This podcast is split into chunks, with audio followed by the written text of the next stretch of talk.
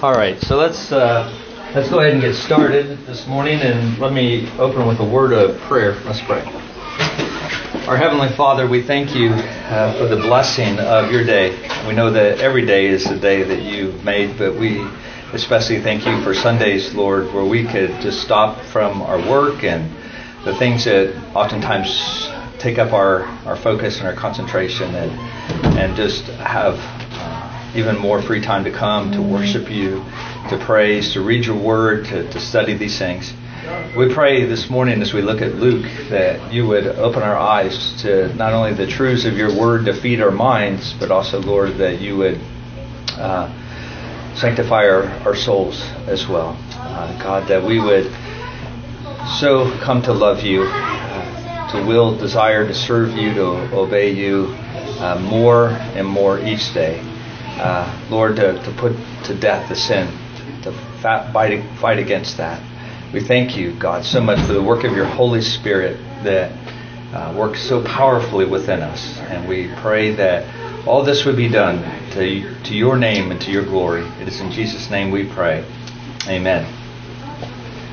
Okay, well, I can't teach without a whiteboard or without being able to walk around. So we're, this is what we're going to do. And I'm tried to figure out a way that we could do it where everybody could see. If you can't see, you can move over here. But uh, anyway, uh, as we get started, I think Jacob has laid a good foundation for us in our class in terms of you know how to study the scriptures and even questions to ask and stuff. Unfortunately, uh, I'm not quite as organized as he is to be able to give out the questions ahead of time, but I do have some questions, and I hope you've come up with some questions on your own about the text. But uh, he's also given us some good categories to think of, and that is grammar, logic, and, and rhetoric, okay, to, in terms of thinking about the type of questions to ask whenever you come to Scripture. Now, if you've done inductive Bible study, now Jacob may cringe when I do this, but uh, I mean this with all the best intentions. But just to give you other categories maybe that you might be more familiar with, uh, is if you've done inductive Bible study, you might have used the terms observation, interpretation,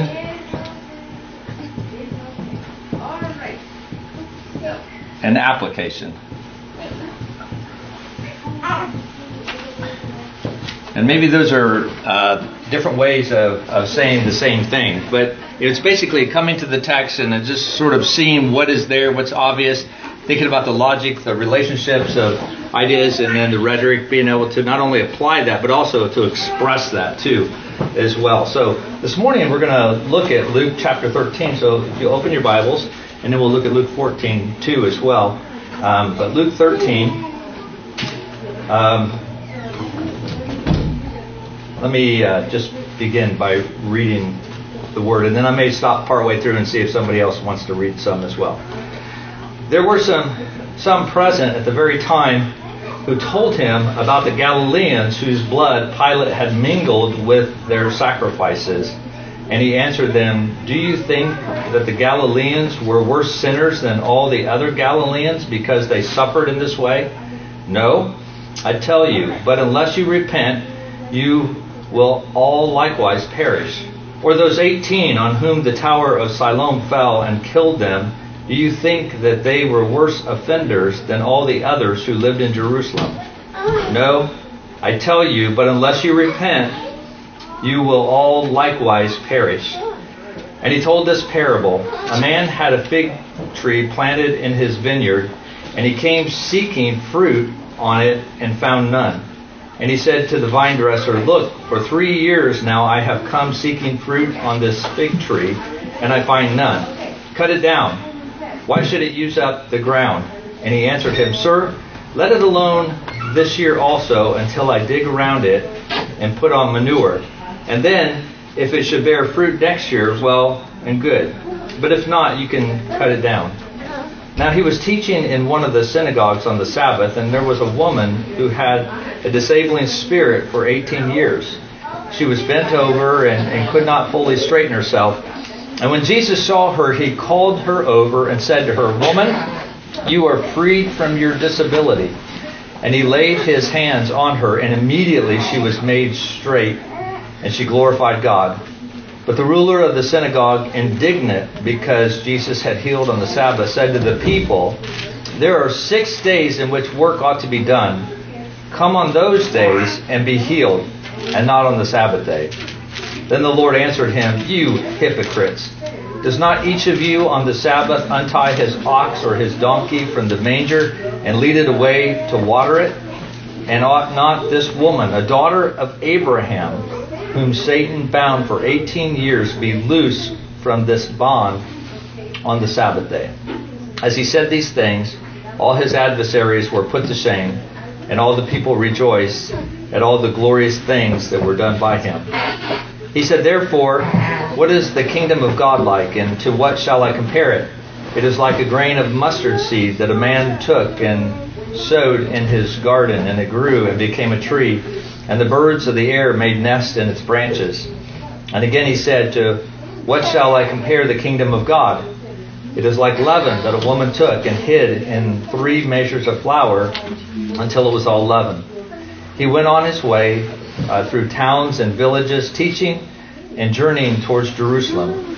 And someone said to him, Lord, will those who are saved be few? And he said to them, Strive to enter through the narrow door, for many, I tell you, will seek to enter and will not be able. When once the master of the house has risen and shut the door, and you begin to stand outside and to knock at the door, saying, Lord, open to us, then he will answer you, I don't know where you came from. Then you will begin to say, We are. Uh, we are and drank in your presence, and you taught in our streets. But he will say, I tell you, I don't know where you come from. Depart from me, all you workers of evil.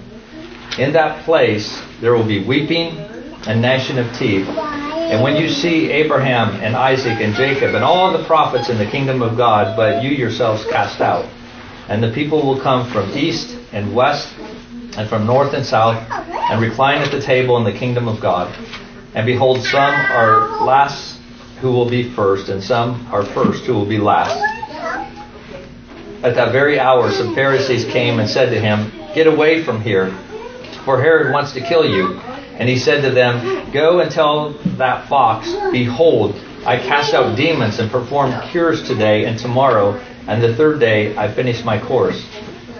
Nevertheless, I must go on my way today and tomorrow and the day following, for it cannot be that a prophet shall perish from away from Jerusalem. O Jerusalem, Jerusalem, the city that kills the prophets and stones those who are sent to it. How often I would gather your children together as hen gathers her brood under her wings, and you would not. Behold, your house is forsaken, and I tell you, you will not see me until you say, Blessed is he who comes in the name of the Lord. Okay, as we as we look at chapter 13, let me just ask some questions just to sort of get us uh, looking at the text and stuff. Uh, in verses 1 through 5, uh, what did Jesus tell his followers to do?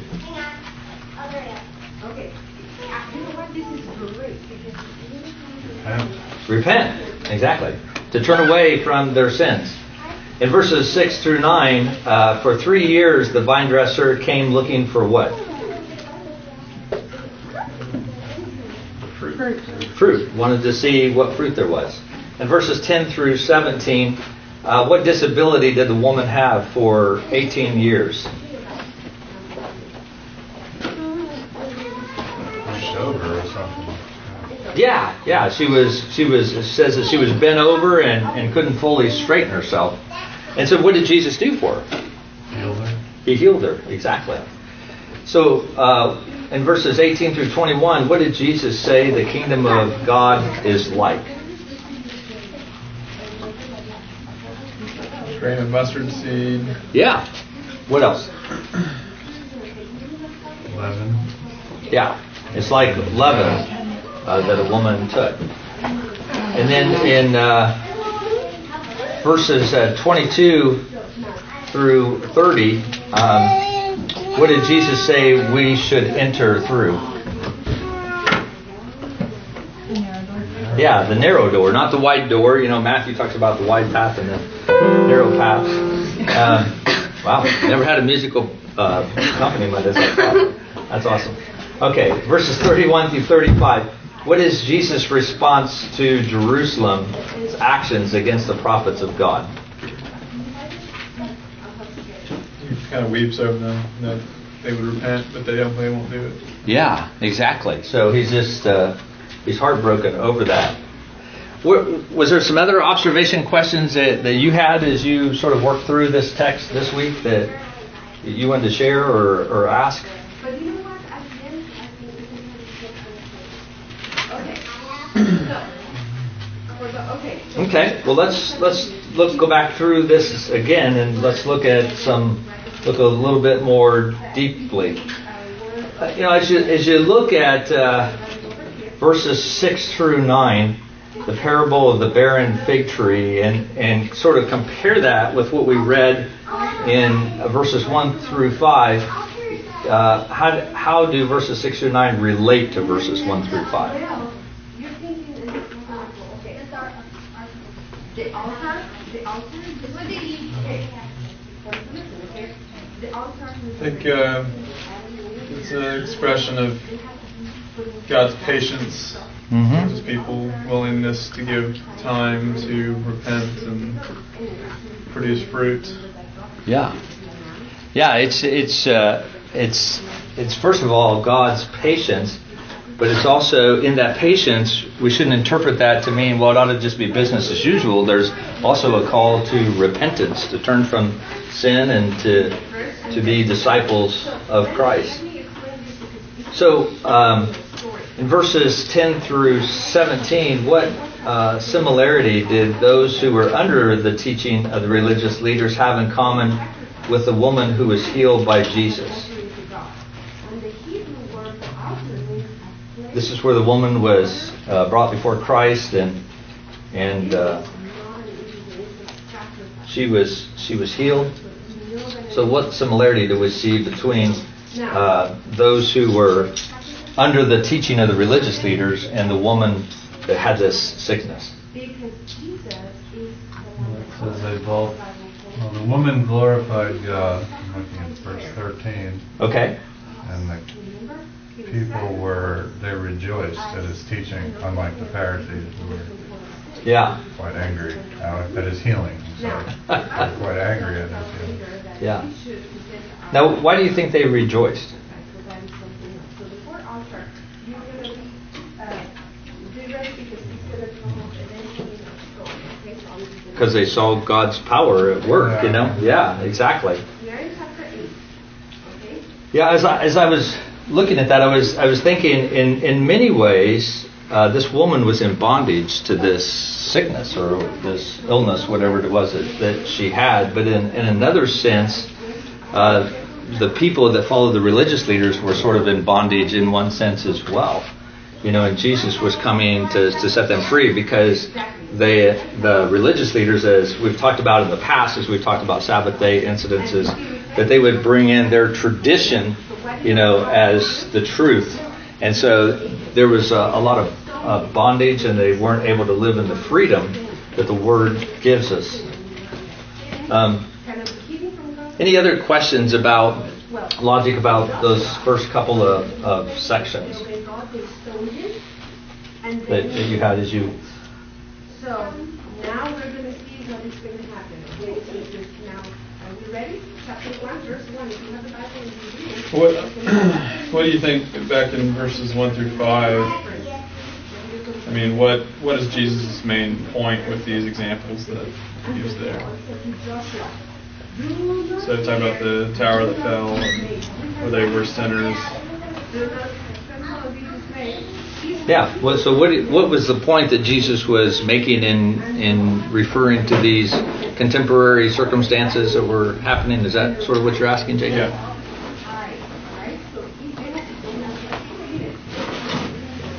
People sometimes do this. I mean, today with things Right. like you know, a hurricane, you know, or whatever, some big tragedy, and they say, "Well, is this God's judgment specifically on this these people?" You know, and it seems like a similar yeah notion, you know. right And I just, it seems like Jesus' point is like, well, it's not always a one-to-one correlation, yep but there is a truth that those who do not repent will also perish, just as they did. Yes, exactly. So death, death and judgment's coming to all. Are you ready? Yeah. It's not just that these people were worse and so they deserve God's wrath, and you don't. We all. It's coming upon all of us who don't repent. Exactly. Any other great questions? Any other logic questions on these first couple of sections? Okay, well then look at verses 18 through 21 where he talks about the, the mustard seed and, and the leaven. Uh, what, what was Jesus trying to teach about the kingdom of God? What was he trying to help his followers to understand about the kingdom of God? It seems like both illustrations have something to do with the, something that starts off small, right? You know, Yeah. Like a small mustard seed, and then like just a little bit of leaven and a lot of dough, then it expands and it gets huge and takes over. So it seems like he's saying that there may be small beginnings amongst his disciples, but it'll reach out into the whole world. Yeah, exactly. And and you know, of course, they didn't have any idea, couldn't fathom, you know, what that, how far that would expand and stuff. But um, it does it does raise an interesting question. If you look down at uh, verse 23, uh, you know, someone then said to him, "Lord, will those who are saved be few?" You know, it's like, well, how big is this kingdom going to get? You know, is it going to be just a, a few, or is it, you know, because it is very humble beginnings, or is it going to be rather large? And if so, how large uh, will it be?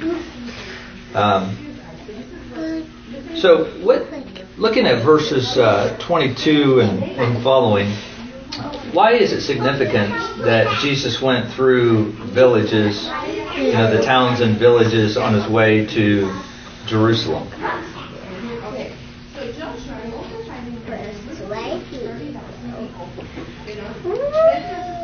Now, it's not in the, doesn't tell us in the, the text per se. I'm just sort of, it's just sort of something that,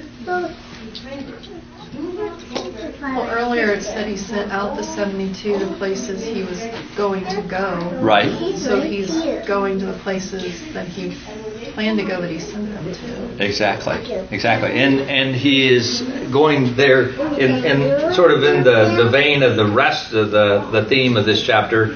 He's going to those villages and calling the people to repent and to believe as well. And so he had sent out his disciples ahead of time, and now he's going and, and he's calling them to to Israel to repent. Um, So in verse 23, you know, then this person, and it doesn't tell us who it is, you know, pops up and says, So, Lord, will those who are saved be few?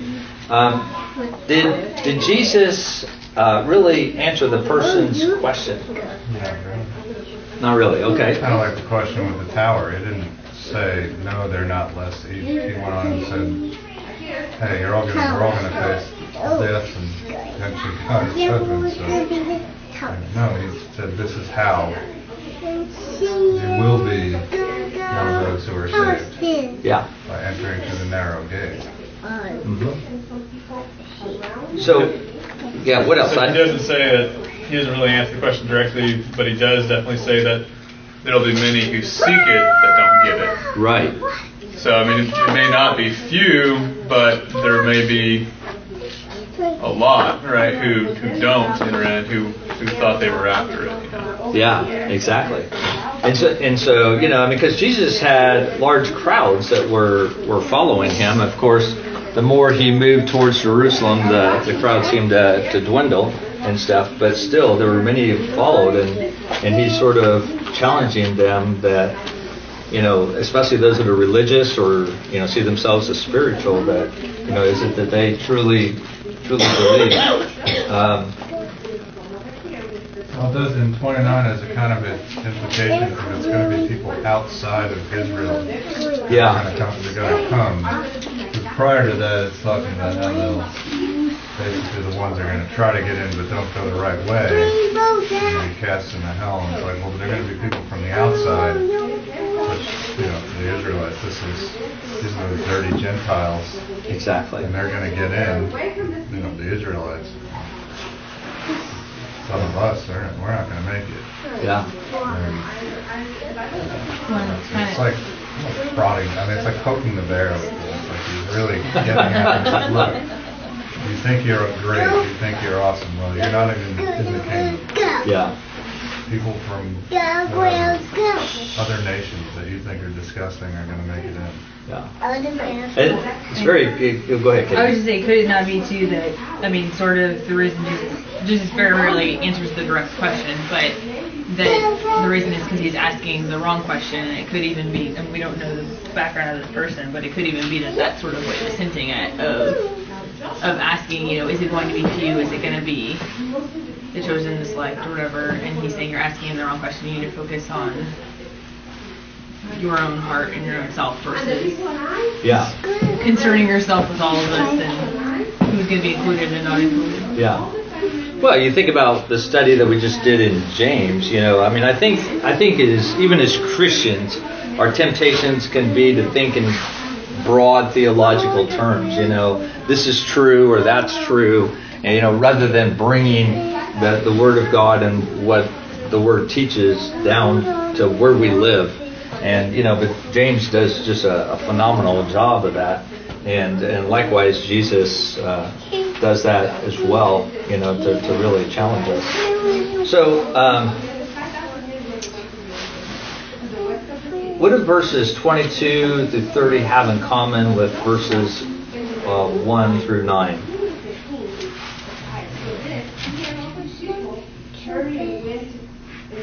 We've all we've probably already sort of answered that a little bit. It's just that that this whole theme of, of a call to repentance, you know, for for Israel. Um, so, uh, what does it mean in in verses uh, 33 through um, well, verse 33? What does Jesus mean by the phrase, "It cannot be that a prophet shall perish"? away from Jerusalem.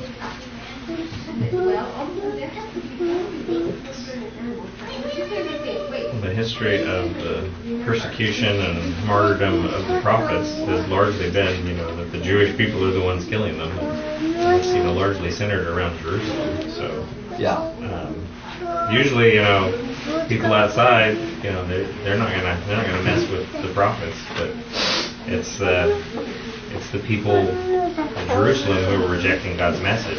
God sends a prophet to them, Yeah. warns them, turn from your evil ways and seek after me. And they're like, let's kill this guy. exactly. So it doesn't mean that a, a prophet uh, can't be killed outside of Jerusalem or something. There, there's many examples in scriptures. Yes, Susan, did you have? Sorry, no. Oh, okay. No, that's fine. Also, so Jerusalem, though, also is somewhat representative of the, the leadership of Israel. hmm So, I mean, it seems like outside and away from the leaders of Israel, uh, prophets are given more of a fair hearing, but but the prophets typically challenge the authority of the current established leaders, you know, Yeah. because they're the ones leading the people astray. Yeah. So. Yeah, that, that that's a sobering thought for anybody who's a, a leader of the church. You know, um, just in terms of how we're shepherding. I know Ezekiel talks about that and, and sort of rebukes the the leaders, the elders of Israel for their unfaithfulness and for using the sheep and, and stuff. But yeah, so what what uh, what challenge comes to us today then uh, from Luke 13 as we as we think about this and and uh, you know what this is saying to us today uh, here at Kirk of the Plains in the 21st century.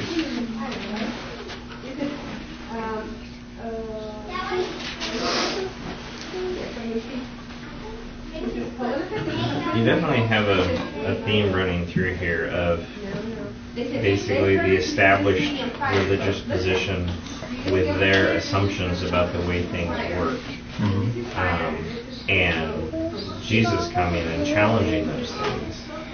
And, you know, and them basically not wanting to hear it, but, you to, but him, you know, calling them to, to repent and to, to turn to him. Yeah. So I mean, like we we do need to be careful that we don't just like okay, here's our religious tradition. This is the way we've always viewed it, and not um, not be constantly going back to Scripture and saying, what does God say? Yeah.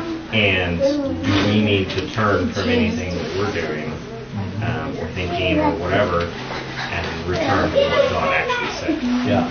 yeah. Sometimes we can fall into a trap of just sort of living the Christian life the best way we know how. Yeah, doesn't that sound like that ought to be the title of a book or something? Anyway, uh, you know, just sort of living that way, and and you know, in doing that, we can sometimes even drift from the Word of God and what it says.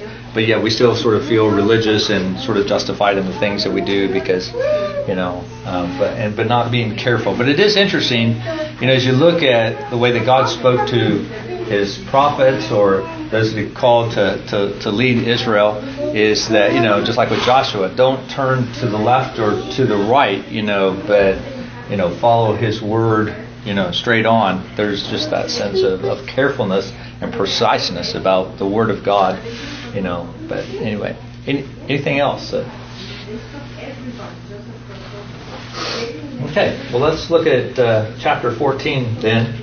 Um, would somebody want to uh, read that chapter or part of the chapter, and then somebody else can pick up where they left off? Jacob, would you? Sure, yeah. One Sabbath, when he went to dine at the house of a ruler of the Pharisees, they were watching him carefully. And behold, there was a man before him who had dropsy. And Jesus responded to the lawyers and the Pharisees, saying, Is it lawful to heal on the Sabbath or not? But they remained silent. Then he took him and healed him and sent him away.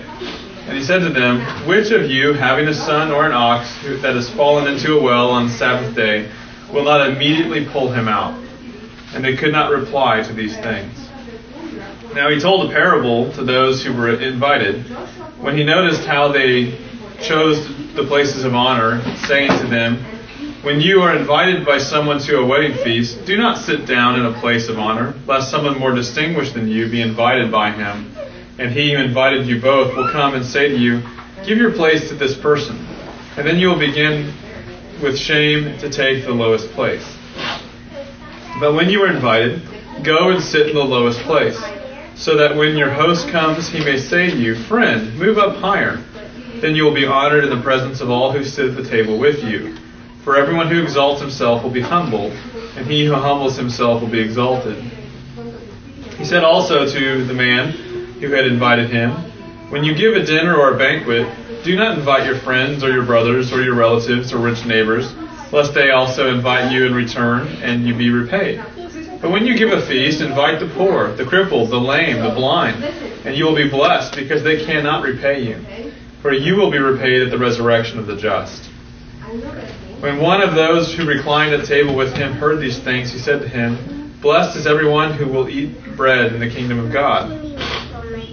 But he said to him, A man once gave a great banquet and invited many. And at the time for the banquet, he sent his servant to say to those who had been invited, Come, for everything is now ready. But they all alike began to make excuses. The first said to him, I have bought a field, and I must go and, out and see it. Please have me excused.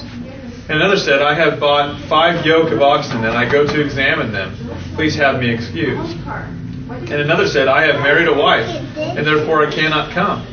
So the servant came and reported these things to his master. Then the master of the house became angry and said to his servant, Go out quickly to the streets and lanes of the city, and bring in the poor and crippled and blind and lame. And the servant said, Sir, what you command has been done, and still there is room. And the master said to the servant, Go out to the highways and hedges and compel people to come in, that my house may be filled. For I tell you, none of those who were invited shall taste my banquet. Now great crowds accompanied him, and he turned and said to them, If anyone comes to me and does not hate his own father and mother and wife and children and brothers and sisters, yes, and even his own life, he cannot be my disciple. Whoever does not bear his own cross and come after me cannot be my disciple. For which of you desiring to build a tower does not first sit down and count the cost, whether he has enough to complete it? Otherwise, when he has laid a foundation and is not able to finish, all who see it begin to mock him. And saying this, saying this man began to build and was not able to finish. Or what king going out to encounter another king in war will not sit down first and deliberate whether he is able with ten thousand to meet him who comes against him with twenty thousand? And if not, while the other is yet a great way off, he sends a delegation and asks for terms of peace.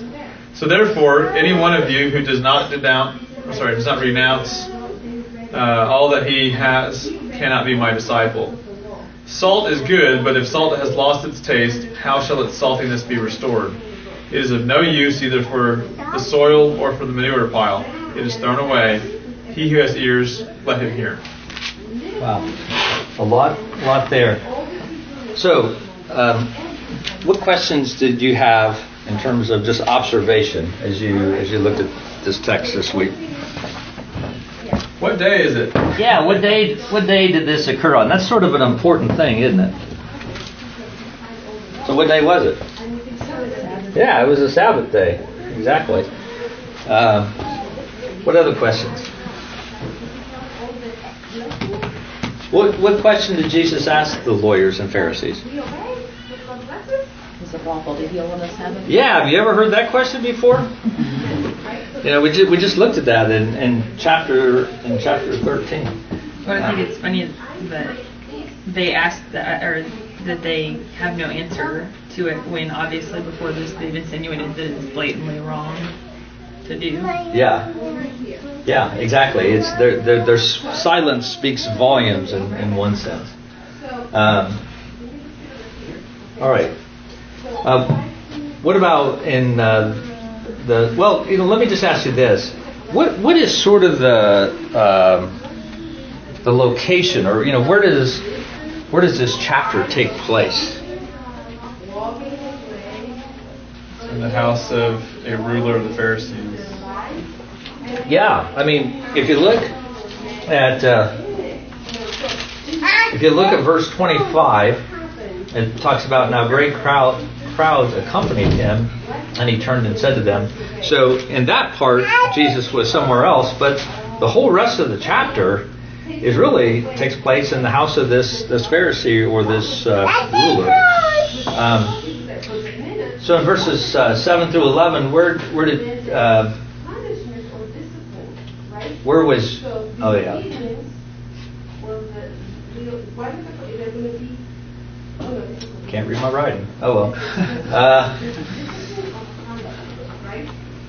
who was it that Jesus said that uh, the people should invite to um, to the banquets and stuff? Oh, wait a minute. Let me back up here. I'm getting ahead of myself. In verses 7 through 11, um, what, uh, what place should people seek? We have two options, right? Place of lowest honor or least honor. Yeah, the place of, of lowest honor or, or least honor. Exactly. Right? Um, What happens if you repent? You know what is repentance? What is repentance? Repentance is what about uh, in the great banquet? Who who is it that they should invite to come? What I did. The poor, the crippled, the lame, the blind. Yeah, it's not the people that you would necessarily expect. Those who can't repay them, those have nothing to give. Yeah, yeah. It's just it's people that you really can't get anything from. You know, whether it be money or status or or whatever it might be. Um, so when when somebody heard this, what did they ask Jesus, or what what statement did they make? You know, is that repentance? Said, Blessed is everyone who will eat bread in the kingdom of God. Yeah, blessed is everybody who. And uh, in response to that, uh, what did Jesus uh, do or say? How did he reply to that statement? I think that God helps us to be sorry for it. Because sometimes we like our sin. And we- He tells a parable, doesn't he? Talks about how many were invited but were too busy. Yeah. With life to come. Exactly. And then in, in verses uh, 25, really to the end of the chapter, but 25 through 33, um, who was Jesus speaking to? Crowds Okay. that were with him. Okay, the crowds that were with him. And uh, what was sort of the, the theme of what he talked to them about? Cost of discipleship. Yeah, the cost of discipleship. So, uh, any other observation questions that, that you have that just really stood out to you this week as you were reading through this chapter? Well, um, who does he tell us to hate? Yeah, that's that. Good point. Who does God tell us to hate?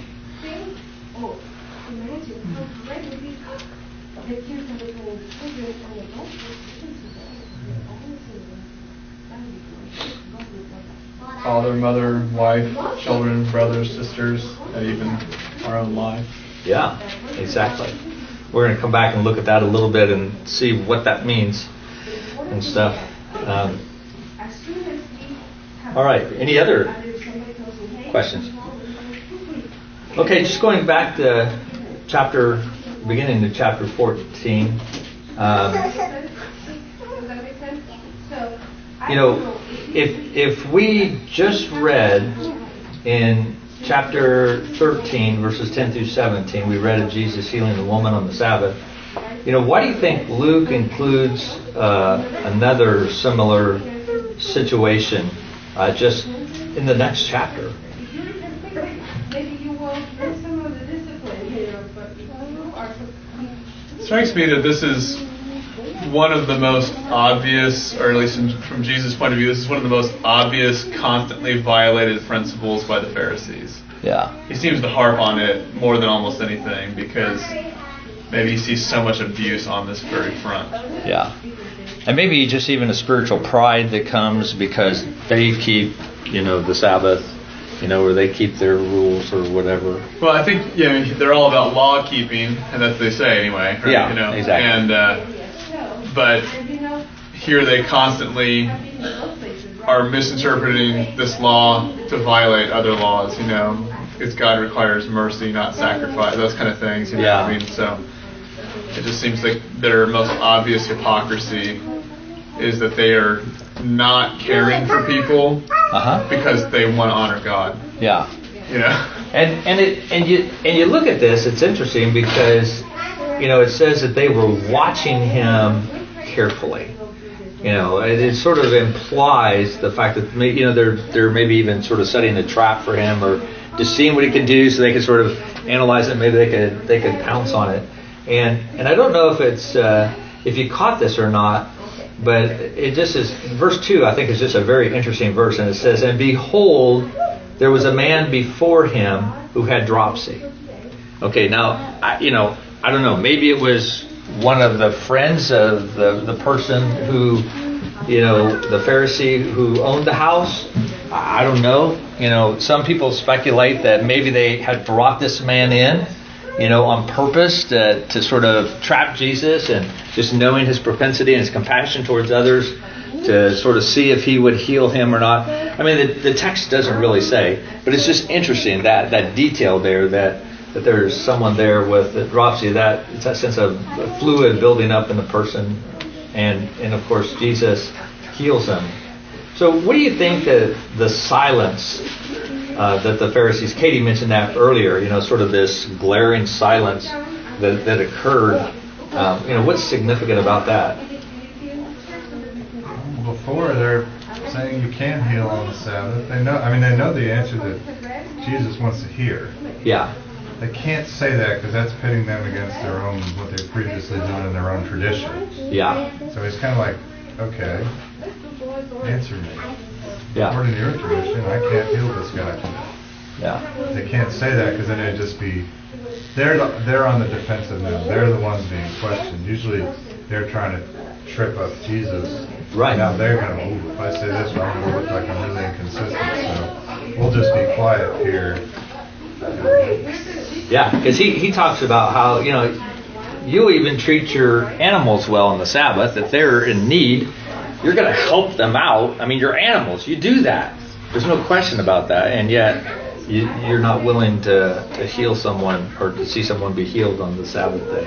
You kind of see a progression because back in chapter six, you saw them trying to watch and see if he was going to heal on the Sabbath, so they could have something to accuse him with. Right. And then, you know, and then in 13, then they're indignant. But now in 14, they're pretty hesitant to speak up. Yeah. And I, I think 13 is interesting, you know, that the religious leader would be so bold as to stand up and say, you know, God's given us six days to heal you, you know, but on the seventh day, we're not going to do that. You know, that's just, yeah, anyway, that's just, it's interesting. Which would be one thing, maybe, if they were going out of their way the other six days to really. Yeah, exactly. Yeah, yeah, yeah. That's that's a good point. Okay, uh, the the parable of the wedding feast in seven through eleven. Uh, you know, he tells this this parable to those who were invited. So now he's turning to the guest of this Pharisee that had invited everyone, and he says, uh, when you're invited by someone to a wedding feast, don't sit down in a place of honor, lest someone more distinguished than you be invited.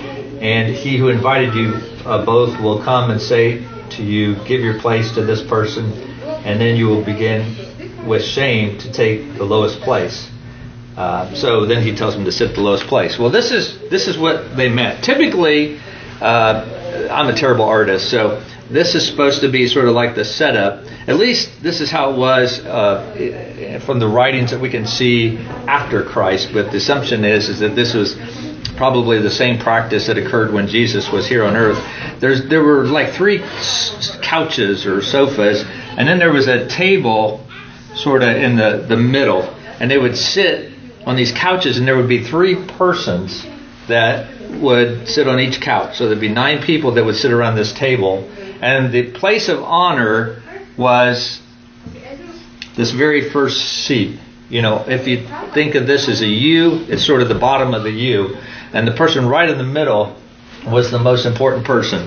The person to their left was the second most important person, and the one over here on the other side, on the right side, was the third most important. And then it, and then on the sofa to the left of that one, then the one in the middle was the fourth, the one on their left was the fifth, and the one on their right was the sixth.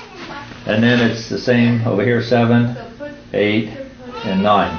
So there were there were positions of importance, and everybody sort of knew what that was. Now, they didn't have place cards. You know, if you've gone to a dinner, sometimes we've Robbie and I, I guess being pastor and pastor's wife, we get invited to different events, and sometimes we'll go over to people's houses and they'll have a bunch of people over and they'll have little cards. You know, you sit here and you sit there, and you know, and things like that. Other people would just do it verbally.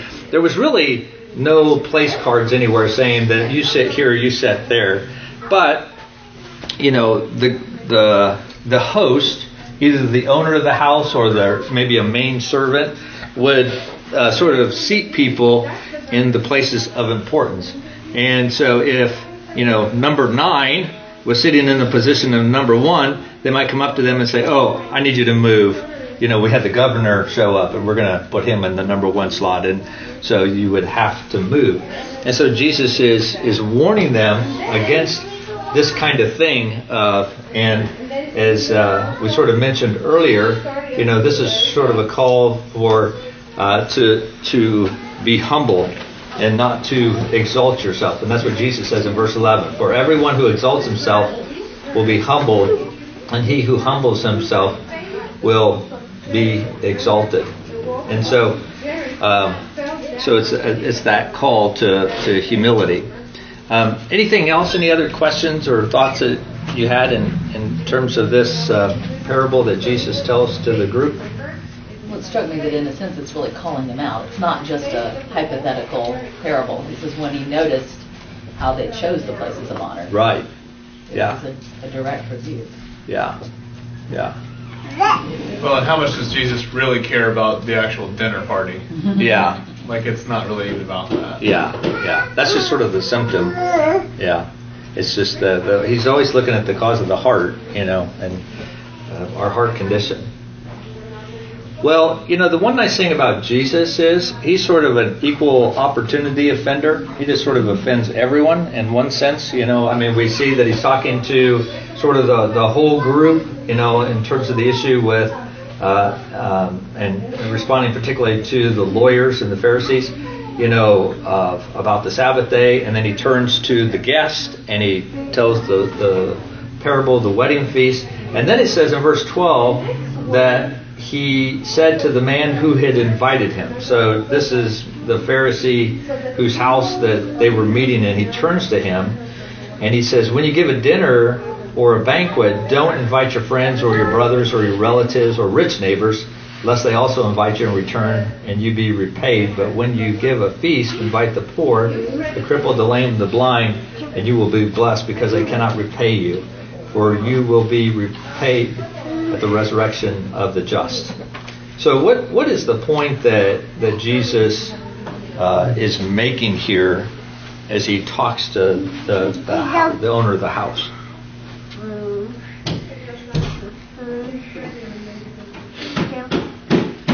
Do not store up treasure on earth where moth and rust destroy, but up in the kingdom of God. Very similar notion that they keep investing in all the wrong things. Yeah. Yeah, I mean, there, there, is, there is sort of implied in that uh, comment that Jesus makes that this Pharisee was a man of wealth and of, of prominence and stuff. And he hung around with like minded people. And, uh, but we need to be careful not to put our confidence in that. What, what else do you see in that? You, you don't give to get something in return. Right. Giving is not something to do even to feel better about yourself. I mean, it's. I mean, that's not directly addressed here, but why? You give to honestly give, and you give to those who can't give back. Yeah. If it's truly giving done out of good motives, not to give so that you can get favors later for something else. It's not a. It's not a way of, of self promotion or improving whatever, improving wealth status, fill in, fill in the blank. Yeah. They, they think they're doing wonderful things throwing these parties, but they're really just, you know, just greasing each other's palms and favors going back and forth. And, Yeah. And and and and you and you see also, I think, just that the you really see the character of God in this, in the sense that God is the one that reaches out to the outcasts and poor and and uh, those that others would, you know, the blind, lame, and blind, and and you see that uh, attitude throughout both the Old and the New Testament, all obviously culminating in Christ's sacrifice on the cross. But I don't want us to miss too that if you look at the Old Testament and and you see God's judgment against his people, it wasn't always that they didn't have faith, but it's that they didn't live according to the faith that they profess.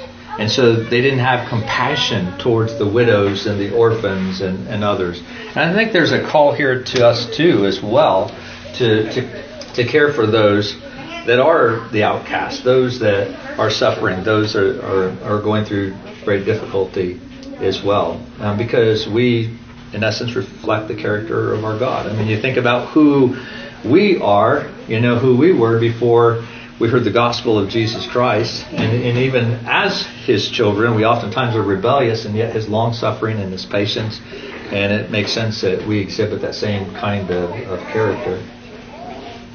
So, so then somebody pops up and says, Everyone who will eat the bread of the kingdom of God, or blessed is everyone who will eat the bread in the kingdom of God in verse 15. Um, you know, commentators have different ideas. You know, was this person mocking Jesus? Were they were they being, you know, was this an honest statement or or what? But in response to this, Jesus tells a parable, and he tells about people who were invited to a banquet, and then when the time of the banquet comes, and the the household owner sends out his servants to go tell everybody the banquet is ready, and then they come up with all these excuses. What is the point that Jesus is seeking to make here in the, the telling of this parable? The Jews have rejected his invitation, and so it's going to go elsewhere, Yeah, the least expected. yeah, Now, um, because if you look at the if you look at this, you have to remember one thing that there's like two invitations that are being sent out. There's one invitation that's being sent out that says, I'm having a banquet. I want you to come to my banquet. And sort of implied in the telling of this parable is that invitation's already sent out, and these people have said, Yes, I'm going to come to this. Okay? But then when the servants come out and say, The banquet is ready, then all of a sudden they come up with excuses. And it's excuses, you know, like, you know, I've just gotten married, and so, you know, I can't bring my wife to a party. I mean, what, what are they saying? Or, you know, I just bought an oxen. You know, I need to go look at. What do you mean? You bought this oxen and you didn't even look at it before you paid for it? I mean, if you look at the excuses, they're they're rather lame excuses. And so, uh, you know, it shows that, uh, as Jacob says, that that Christ is saying that you, Israel, have rejected me, but the banquet table will be full. And so, you know, here again, um, you know, it doesn't do my heart well to see that the Israelites, God's Old Testament people, rejected him. But as a Gentile, I'm very thankful that the gospel extends to us, you know, and that we, uh, that he is filling that up. Uh, anyway. Okay, then Christ uh, comes and, and so in essence in uh, one sense he's saying as far as uh, the man say you know blessed is everyone who will eat in the bread of the kingdom of god there is another sense in which there is a call that jesus is giving to say yes that's true. Blessed is everyone who does that. But have you responded to that call? Are, are you are you rejecting christ or are you uh, trusting in him? And as we saw israel is not but there is a sense in which that call goes to us, to every one of us, and uh, to the entire world. Are you going to trust in Him? And so Jesus talks about uh, discipleship and what it means to, to follow Him, and that's what we see in verses 25 through the end of the chapter. Um, what, what were some questions that you had, or things that you noticed, some logic questions and stuff that you saw uh, in this last section? I don't know if this fits in the logic question category, but the question I had just now is what, what might we say to the person who says, well, if if the Jews had accepted the initial invitation, would it not have gone to the Gentiles? Uh huh. Is that is that implied or is that not implied? Yeah. Yeah, I, I that's a, that's a great question. You know, um, I, I don't know. You know. I think if you, I mean, to, to try to address that, I mean, if you look at what Paul says in Romans 11, I think it's very clear that, like, God, I mean, not, not to take responsibility away from the Jews rejecting Jesus, but God ordained that it would happen this way. Right. In order to fulfill his, his purpose of the gospel going to the Gentiles. Yeah. So it's, I mean, in a sense, the, the answer might be, yeah, maybe, but God made sure that it happened this way. Yeah. In order that the that the gospel would go to the Gentiles. It's not that the Jews could have messed him up, messed up his plan by accepting the invitation versus not. Yeah, yeah. I also think we've seen in Luke already that um, with the Queen of the South and some other examples that have been given, God was already sending out His gospel further to the borders of Israel Oh yeah. a long time ago. so, Yeah. uh, Ruth the Moabite, you know, I mean, it's not. This has never been God's intention to keep salvation just to the Israelite people. Uh, Yeah. so I think it would have spilled over regardless. Yeah. If you look at the Old Testament prior to this, you know, prior to Jesus' coming, this is the same thing over and over again. Generally speaking, most of Old Testament Israel was unbelieving. You know, sometimes more than others, but it was not like it was just a godly nation or a few unbelievers among the bunch. It was usually the few that believed and the, the more that didn't. So this is just okay. Now that your Messiah has come, well, here's your history being played out, and it's right here. Most of you aren't going to believe. Yeah. So it's not like it's a big surprise. Like all of a sudden Israel was all believing throughout its history, and now they just say, "Well, now we're going to reject our Messiah." It's like, no, we've been doing this for millennia and a half here. It's not nothing new. I think we could extend that to the visible church at large today as well. Yeah. I mean, it's how many of those, at least nominally professing Christ or some association with Christianity, are in this boat of yeah, they kind of pursued the narrow gate, but probably won't really make it. Yeah. Yeah. And and so you know what what do you think? Why is that important for the for us as a church to know that?